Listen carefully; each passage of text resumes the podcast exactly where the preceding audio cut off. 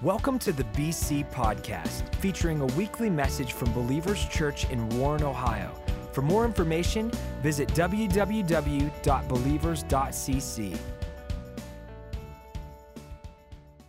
Again, I want to welcome you to Believers Church. Welcome to the Big Ten. You saw the theme out there in the lobbies. Uh, the Big Ten Conference is very dear up here in Northeast Ohio. We had a pretty good day yesterday, and uh, I love the Big Ten. I love sports. But in this series, we're talking about God's Big Ten, which is the Ten Commandments. And we discovered that the Ten Commandments, one of their purposes, they're like God rails that if we understand them, they keep us from walking over the cliffs of life. They're like a standard for us Christians. And we say, this is God's standard of purity. And then we strive to, to, to match up to that standard and go beyond that standard. Today, we're going to take a look at the seventh commandment. It's real short, and here's how it reads Exodus 20:14, you must not commit adultery. This is a tough commandment. And I know in this room, I know listening, I know in all of our services, there are people in here that have gone through this. You may have been the victim, you may have been the one that had the affair. And I'm going to lace this message with mercy and with God's grace. But I also, especially for our younger generation, I want to pound in that God rail so we understand the heart of God. And most importantly, I'm going to talk about marriage and what God created it to be and why adultery is what it is because we understand what marriage is. I remember when I was in Bible school, I received a phone call. It was from someone here. I grew up in Trumbull County. So a friend of mine called me and they told me that their pastor, the church they were attending at the time, was in the middle of an affair. And they, they went on to tell me that his pastor, or the person that was his mentor, they were in the town where I was going to Bible school, and they asked me if I'd go speak to him and let him know what was going on so he could reach out and try to help the situation. And I was really nervous. I went to a, a big church there and I was involved, but this was another church. It was also big, and I had met this pastor, but that's, that's a pretty difficult thing to walk in, make an appointment, and talk about, but I did. And I, and I shared it with him, and he was real quiet. He wrote everything down and shook my hand, said thank you.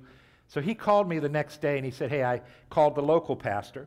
And he said, uh, He told me nothing's going on, that that's a false rumor. And, and he thanked me, and I said, You know, thank you. And I went on, and two hours later, the local pastor here called me, and he, he, let, he lit into me. And, and I told him, I said, I didn't tell a soul, I just told your mentor. And if it's not going on, everything's cool, and, and uh, you know, God, God will definitely justify you in His eyes. And I hung up, and the next day I received a call from the out of town pastor, his mentor, and he called me and said, Hey, guess what? He goes, The local pastor's wife called me and said, It's all true, and, uh, and it is happening. And then he said, The local pastor got on the phone and fessed up to it, and, uh, and, and, and they got in there, they tried to help. The church fell apart, unfortunately. And um, when I started Believers about six or seven months later, um, it was the craziest thing. I was 24, Gina was 20. We were engaged to be married, so I, I was, we weren't even married yet. I'm just a young guy. It's the first time I've ever pastored, coming right out of Bible school.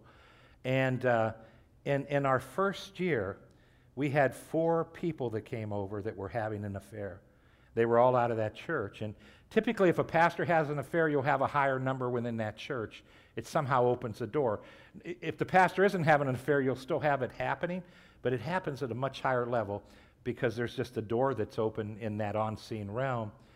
And so here I am, 24, and they're popping up one at a time, and I'm having to deal with them. And I learned a few things right at the beginning. First thing I learned was that adultery is painful it's painful to the victim, the other mate. It's painful to the family that's around. But you know what else I learned? I learned God's faithful and God's grace is amazing. And out of those four, two of those marriages were restored, and 31 years later, they're still uh, happily married and strongly married. And I don't know about you, but can we take a minute and just thank God for His grace? That's, that's absolutely wonderful, guys. It's wonderful. So my heart is not to condemn anybody. Uh, we have to put the standard up there. But if you failed, the idea is hey, let's go on and let's not fail again. Let's, let's go on from here and let's begin to grow into the purity that God teaches us in the Bible. But let's talk a little bit about grace because I've noticed after 31 years of pastoring, so many Christians walk in condemnation. They're self condemned over things they did, not just this area, but every area. They sin, they make mistakes, and they just feel like God doesn't like them, God doesn't love them. And so I want to read two scriptures. The first one is 1 John 1 9, and it reads like this it, it says, But if we confess our sins to Him, He can be depended on to forgive us and cleanse us from every wrong. And it is perfectly proper for God to do this for us because Christ died to wash away our sins. You know, Jesus died for the sins of the entire world. He didn't just die for us to accept him, and that's he just died for that one time. Jesus died for everyone in this room. He died for your past sins, your present sins, and your future sins. They're all paid for. And this verse is all about you and I in our hearts repenting and making it right with God knocking out that sin that blocks us in our relationship with Him.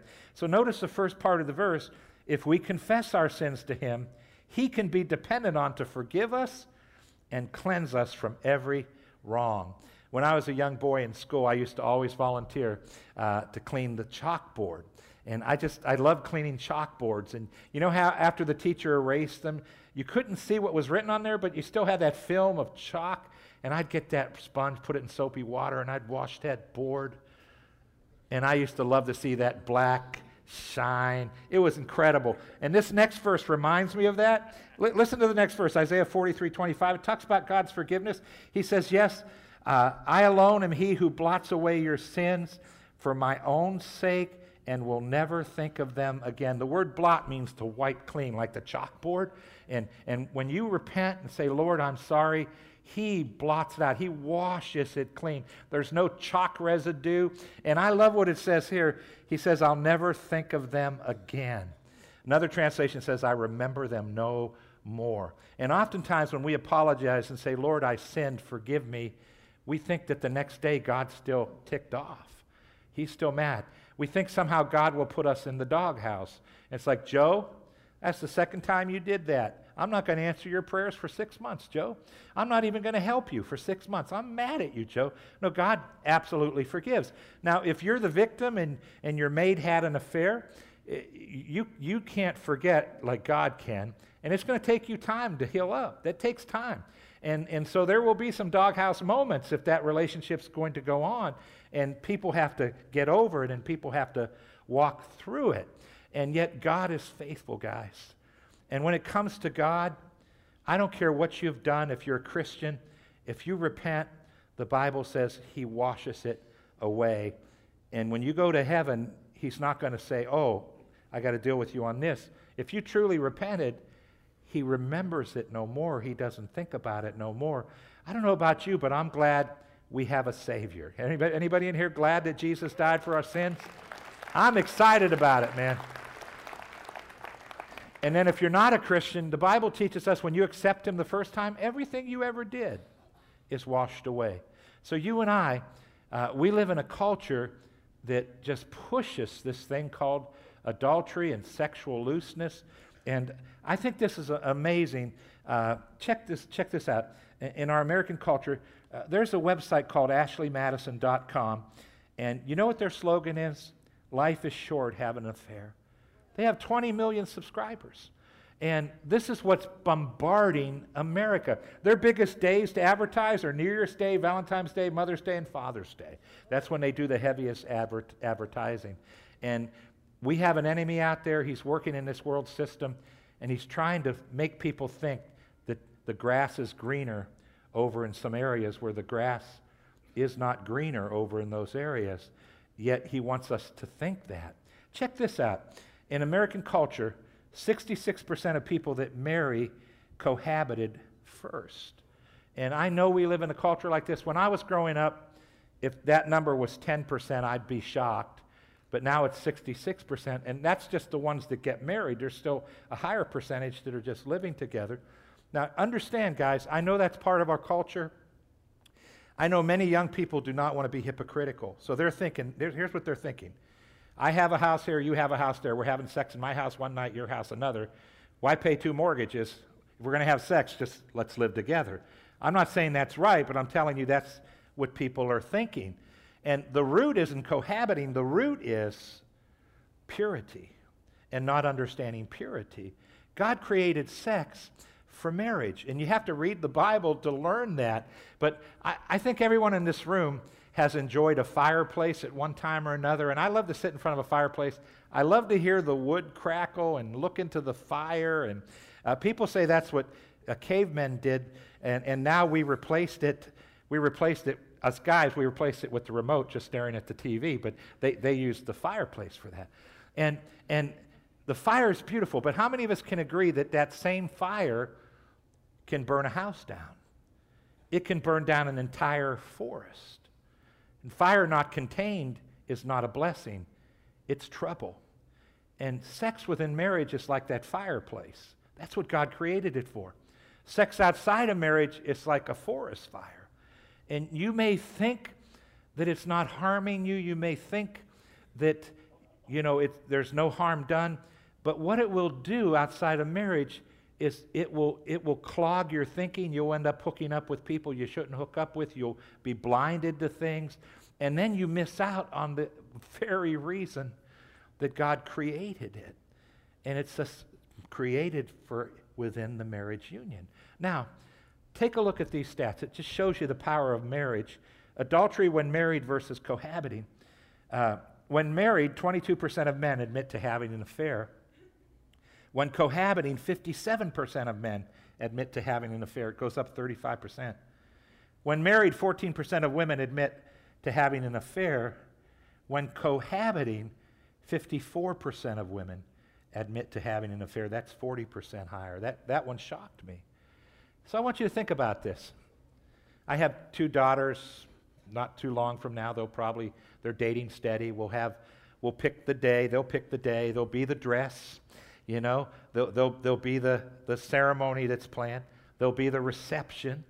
You know, we'll all celebrate. We'll have a great time. And there's something about saying, we're going to pick a day, we're going to make a commitment that changes those stats. And when you cohabit, it's kind of like, well, we like each other. Let's give it a shot.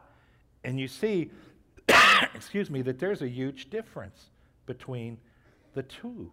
And what I want to help you to understand is why. Why, why is there a difference? Why is it that when you're married, there's less a chance of doing this? And, and those percentages aren't all Christians. So, Christians that begin to understand marriage, man, affairs and adultery is out of the question because they understand what marriage was created to be. So, here's what I want to help you walk out understanding more clearly than you ever have marriage is a covenant witnessed and united by God. It's not just a civil union. I've married many people over the years, and as I do those ceremonies, I fill out the state papers, you know, and uh, I mail one in to the courthouse, and then I give them an official document, and it's legal. It's a civil relationship. But God says it goes beyond that. God says that I witnessed the wedding day. I was there. I watched it happen. I watched you commit to each other. And God says, I actually united you. There's something that happens in the unseen realm. And when you begin to understand it, you look at your mate a lot differently. Um, check this out Malachi 2:13. Here's another thing you do. God's rebuking them. They walked away from him. You cover the Lord's altar with tears, weeping and groaning because he pays no attention to your offerings and doesn't accept them with pleasure. Translated, God's not answering their prayers. Verse 14. You cry out, Why doesn't the Lord accept my worship? I'll tell you why. Because the Lord witnessed the vows you and your wife made when you were young, but you have been unfaithful to her, though she remained faithful, a faithful partner, the wife of your marriage vows. So I want to explain and set this up. This could also be the man and not the woman. It could reverse. And if you're here and this has happened, again, if you repent, this is all about you going on from this place. And this is all about you being faithful with the vows you made now. So make sure you understand that. And we talked about grace. I'm going to end this talking about the grace and forgiveness of God. But what I want you to see is in verse 14, the Lord witnessed the vows. It's just not a civil union. God says, I witnessed that, those vows. Then he goes on to say in the next verse, verse 15, he says, Didn't the Lord make you one with your wife in body and spirit? You are his. And what does he want? Godly children from your union. So guard your heart. Remain loyal to the wife of your youth. And so he's telling us marriage is something, notice the beginning of the verse, where God unites us and he makes us one. It's not just a civil union, this is spiritual. And God says, listen, when you say I do, I'm making you one on the inside, your spirits, and I'm uniting them.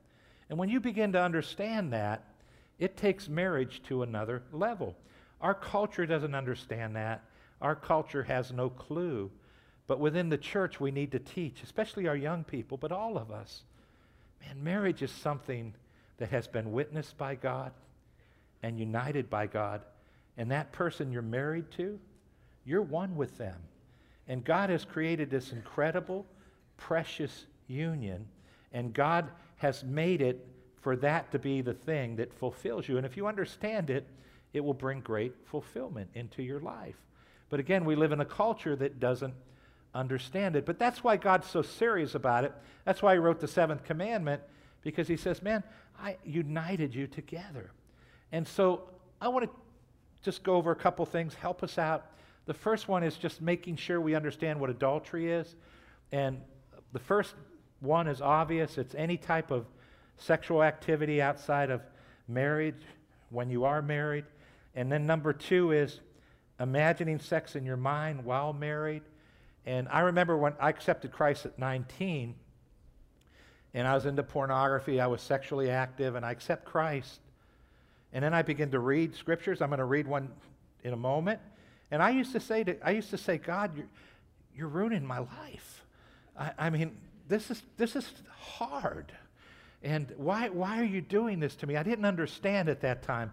And I remember reading this scripture, and it really, really messed my life up. Matthew 5, 27, 28, or so I thought.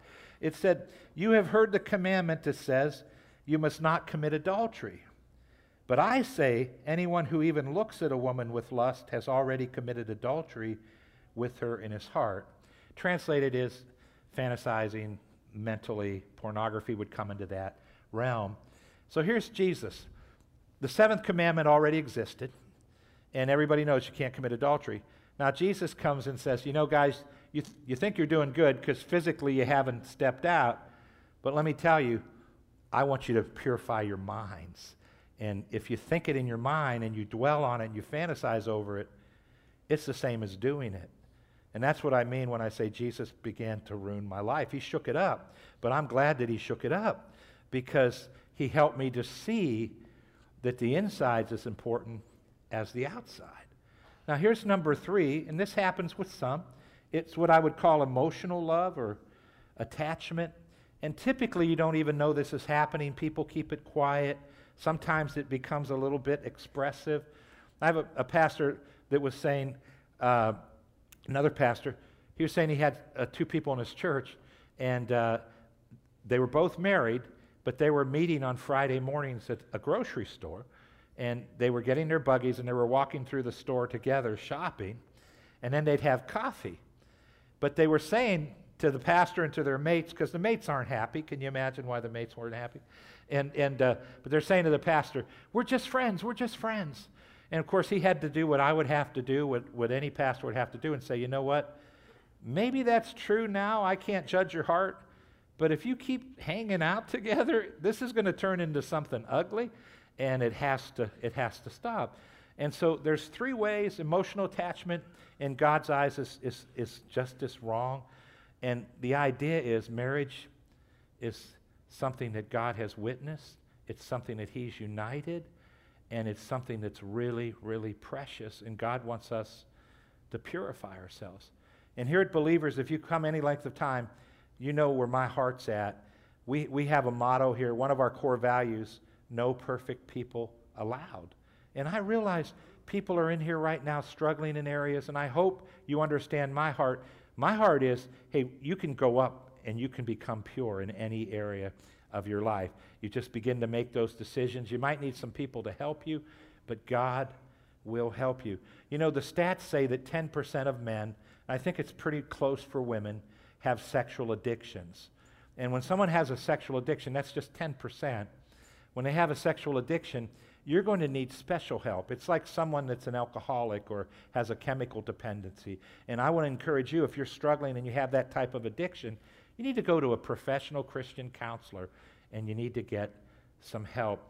You can go to the website for Psychology Today and you can put in whatever you're looking for, and they'll tell you what counselors specialize in what things. They'll tell you which ones are Christians, which ones aren't. And it really helps if you don't know who to go to, you can find somebody to go to. Check this next stat out.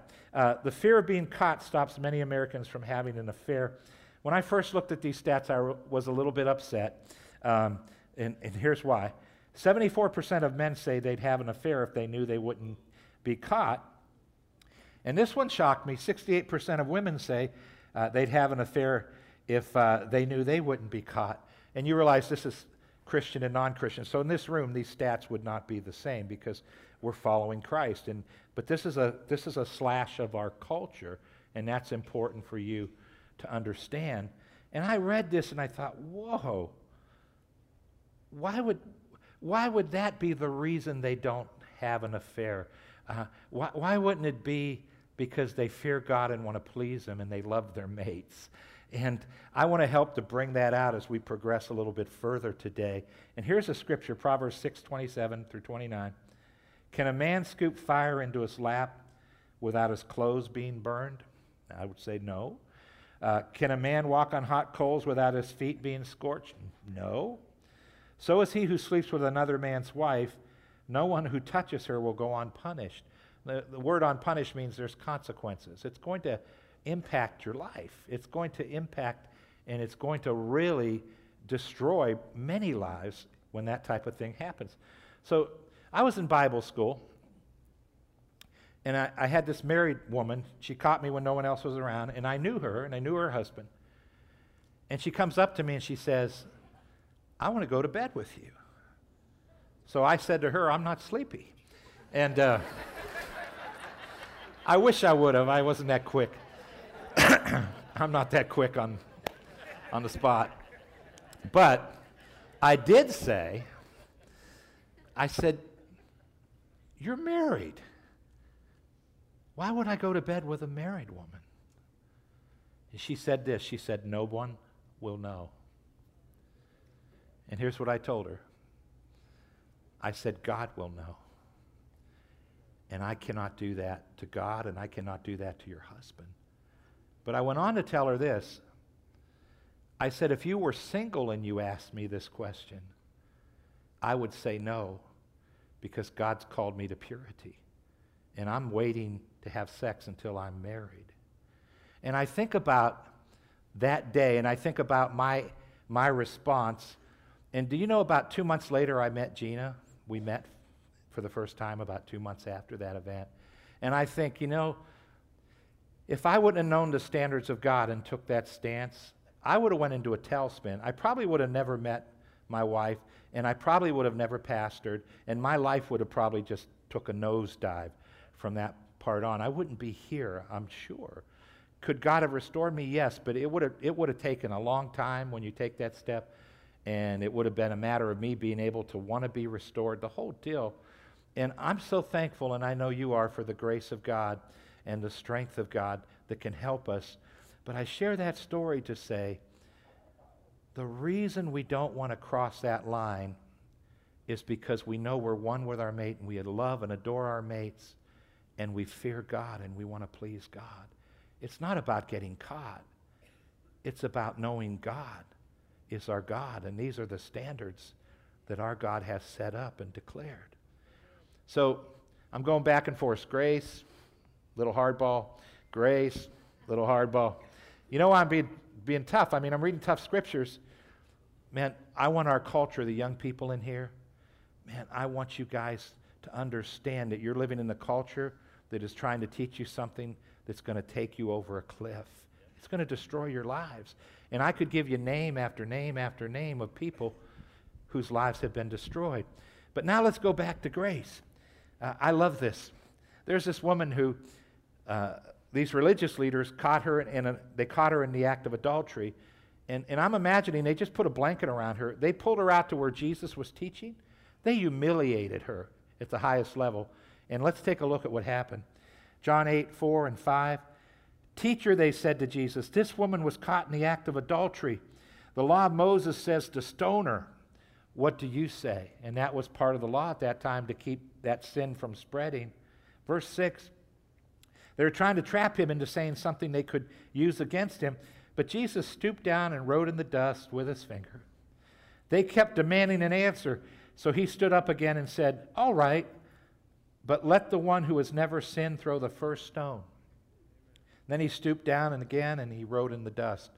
You know, preachers and Christians throughout history, we, we have tried to guess. We've wondered, what did Jesus write in the dust? I can't wait to get to heaven to find out. I mean, was he playing tic tac toe? Or I don't know what he was doing, man. Who, who knows? But I love what he said let the one who has never sinned throw the first stone. Haven't all of us fallen in some area? Don't all of us trip up and have to ask God for forgiveness in all kinds of areas? So listen to verse 9. When the accusers heard this, they slipped away one by one, beginning with the oldest, until only Jesus was left in the middle of the crowd with the woman. Then Jesus stood up again and said to the woman, Where are your accusers? Didn't even one of them condemn you? Verse 11. No, Lord, she said.